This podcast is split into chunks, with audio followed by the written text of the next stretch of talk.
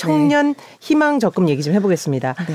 어, 이거 이제 연 10%까지 요새 네. 같은 저금리에 이 정도의 네. 금리면 굉장하다 해서 인기가 많고 뭐 신청 사이트가 따, 다운될 정도로 이제 음. 열풍이었는데 일단 정부는 수요 예측 실패를 인정을 하고 네. 예산을 증액하겠다 이렇게 한 거죠. 그렇죠. 지금 뭐 음. 뭐 엄청 인기가 많아서 네. 앱도 다운되고 잘 안 되고 뭐 방문 신청을 해도 1시간 이상 기다려야 되는 그런 상황인데 음. 지원금 이제 계산을 하면 네. 원래는 38만 명 신청할 수 있는데 사전 예약부터 이게 200만 명이 몰렸단 말이에요. 200만 명. 네, 200만 명. 그래서 5명 중에 1명만 받는 어, 꼴이 되는 거 아니냐 뭐 이게 음. 최악의 시나리오였었는데 근데 이제 예산 증액을 하면서 음. 조건만 되면 신청해서 다 받을 수 있게끔 지금 열어놨어요. 음. 그게 이제 이번 주에 오부제로 어, 신청을 아, 하는데 오부제로 신청해요? 네, 그 너무 많이 몰릴까봐 네, 오부제로 네. 신청하는데도 지금 앱이 다운되고 뭐 그런 상황이 발생한 건데요. 예를 네. 들어서 뭐 오늘 23일이니까 음. 88년생, 93년생, 98년생, 03년생 이렇게 신청을 할 수 있는 거죠. 그래서 네. 이번 주까지는 오부제로 하고 어 이거로 이제 28일부터는 음. 다음 달 4일까지 이렇게 2주간, 음. 2주간은 아무나 그러니까 조건만 맞으면 신청을 음. 하면 모두 다 가입할 수 있게끔 네. 해놨는데요. 네. 조건을 조금 살펴볼까요? 그렇죠. 지금 아, 네. 다시 한번 보죠. 왜냐하면 조건에 해당하는 사람은 다 받을 수 있다. 근데 지금 뭐 이제 다음에 더 논의할 거면 조건에 대해서도 불만이 있긴 한데, 그죠? 그렇죠. 어쨌든 조건에 대해서 한 번 더 짚어보죠. 어떤 네. 사람이 받을 수 있나요? 지난해 뭐 총 급여가 3,600만 원 이하인 사람이랑 네. 그다음에 이제 만 19세 이상 34세 음.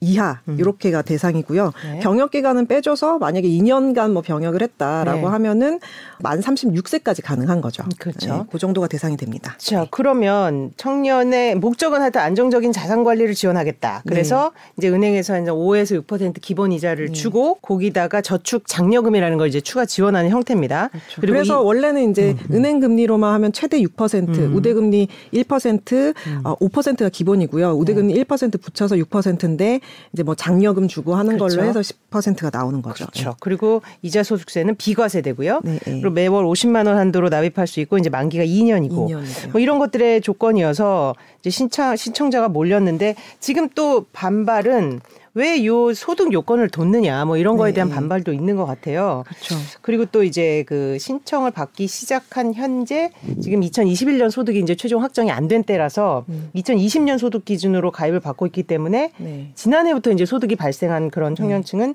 현재로서는 가입을 할 수가 없으니까 그렇죠. 이런 하여튼 사각지대에 대한 볼, 논란이 있을 것 같아요. 그리고 또 이게 금수저는 걸러낼 수 없는 만약에 음. 부모님이 100억일 재산을 가지고 있어도 소득이 지난해 예, 네. 지난해 뭐 3,600만 원만 벌었다면 음. 또 신청을 할 수수 있는 음. 거고요. 그리고 그러니까 뭐 이제 네. 모두를 만족할 수는 없을 텐데 그렇죠. 그죠? 네. 근데 이걸 보면서 워낙 이 저금리 현상이 심하구나. 그리고 네. 이제 청년층에서의 어떤 또 여기서도의 공정 이슈가 또 등장을 하더라고요. 그만큼 그렇죠. 이제 굉장히 그 불편한 감정이 굉장히 이 보편적으로 퍼져 있다라는 생각을 저는 이 현상을 보면서 또 느꼈습니다. 음. 그리고 아까 전에 음. 이제 뭐 코인이나 원래는 코인이나 주식 네. 이런 데 관심이 젊은 분들이 MZ 세대들이 많잖아요. 근데 네. 지금 뭐 주식도 안 좋고 비트코인도 보니까 뭐 4,500만 원대가 붕괴가 됐더라고요. 네. 그리고 뭐 어, 강세장 앞으로 이제 비트코인 강세장 2년 넘게 안 오를 거라는 전망을 또 내놨어요. 그래서 네. 어, 이게 뭐 2024년 말부터 2025년 초까지 비트코인 강세장 오지 않을 거다 이러면서 가상화폐 거래 플랫폼 후비의 공동 창업자인 두진이 이런 말을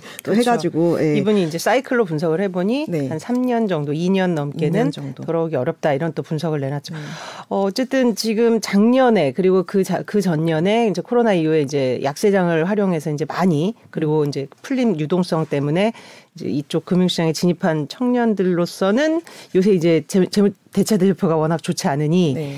이런 쪽에 좀 더 관심을 갖고 있는 것 같습니다. 사실 또 돈도 네. 요즘에 분위기가 음. 예금 쪽으로 되게 많이 몰리고 있대요. 네. 주식 시장이랑 뭐 코인 시장이 워낙 안 좋아서 네. 네. 그런 상황입니다. 그렇죠. 그런 현상도 나타나고 어쨌든 그러면 정부는 수요 예측은 실패했으나 일단 음. 대응으로 어, 혼선을 줄이겠다고 하고 있으니 네. 본인이 해당되는 날짜에 신청을 하셔서 어쨌든 네. 조건에 맞는 분들, 은 혜택을 받았으면 합니다. 네. 다음 주부터는 오부제 풀리니까요. 네. 아무나 신청을 할 수 있고요. 아 이번 주만 오부제고. 네, 이번 주만 오부제입니다. 네. 한지영 기자 소식 감사합니다.